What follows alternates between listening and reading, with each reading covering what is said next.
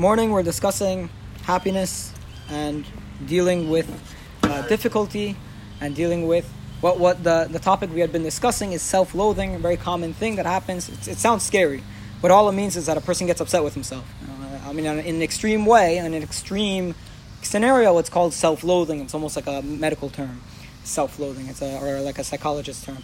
But how do you how does a person deal with thoughts of inferiority and thoughts of of disliking himself for whatever bad came upon them?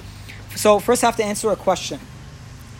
Someone reached out and then they said, you, "You've been talking about the fact that you have to realize that you have the soul and that you're good no matter what, and and you're uh, and and even if people don't like you, most people are wrong anyways. It's not the biggest deal."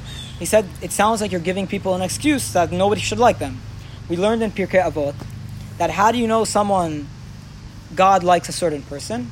How people, like, how people like. like him. If people like the person, then God likes the person. If people don't like the person, then God doesn't like the person. So the question was, aren't you giving an excuse to people to be a jerk or for people to be bad people? And I, I so I want to clarify exactly what we're, we're who we're, the audience we're talking to. We're talking to an audience that has thoughts that people don't like them.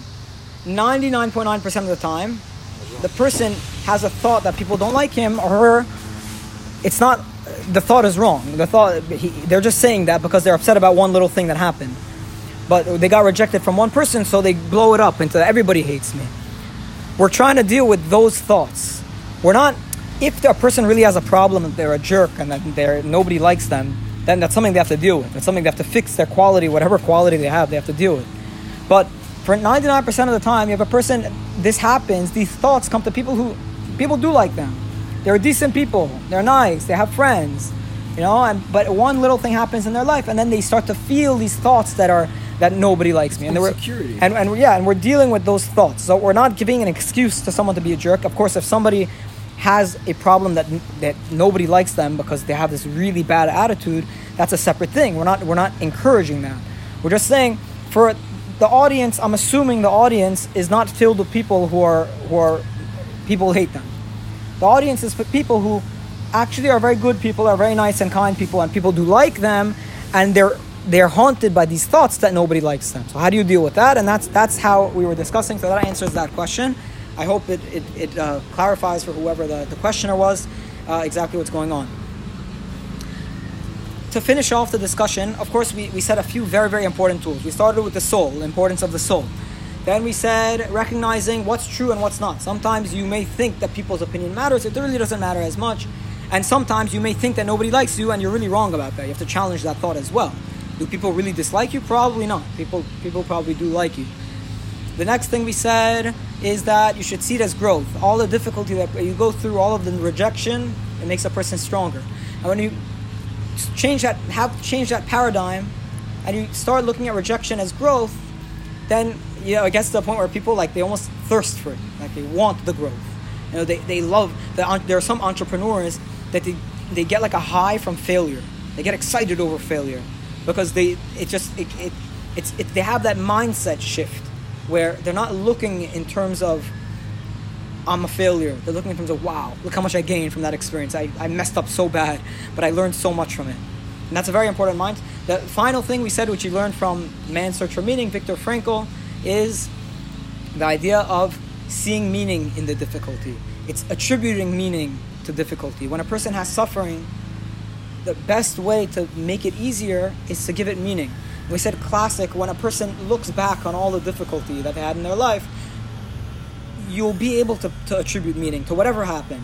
I have a friend, he said, told me the following thing. We were discussing emunah, and we're both, we're both, I, I, one thing I will never say is that God is for sure going to give you something good.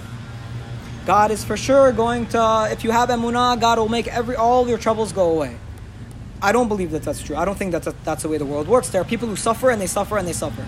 And you have to be able to cope with life in a way that doesn't, you don't lie to yourself about the way, the nature of reality. The reality is that emunah isn't a panacea. It doesn't, it doesn't just fix everything, right? So I have a friend that we're on the same page about that, and we were trying to get to a deeper understanding of what emunah is. And he told me the following. He said, you know what true emunah is? You know what the true beauty of life is? It's not in the moment, being able to, to make it through. It's whenever you're 80 years old and you're looking back at your life, and you start to see how every single difficulty and every single challenge that you had had brought you to where you were at that age of 80. And all of the experiences you had in life, all the joys and all the pleasures, were built off of all the, su- the sufferings and the challenges as well. And that is when a person sees meaning in his life. That's how a person has emunah. You look back on all of the experiences. Yeah, worked out. Every now, now look, a person has to try his best to live a good life. You know, you do your best to put yourself in a position where, when you're at 80, you could look back and you could see meaning in all the things. So you have to, in the moment, try to attribute meaning to stuff. Try to see, take all the difficulty and give it meaning. But that's probably the most important thing a person could do. When you have difficulty and suffering, see the meaning, or at least try to give it meaning. Try to use it for good, and then all of a sudden you redeem the suffering, and it became it almost becomes worth it. So that's a lesson. Uh, Bezar Hashem, tomorrow we may discuss one more last technique in dealing with this. Uh, but for now, we're out of time. Baruch Adonai Olam. Amen. Amen. Zag Baruch.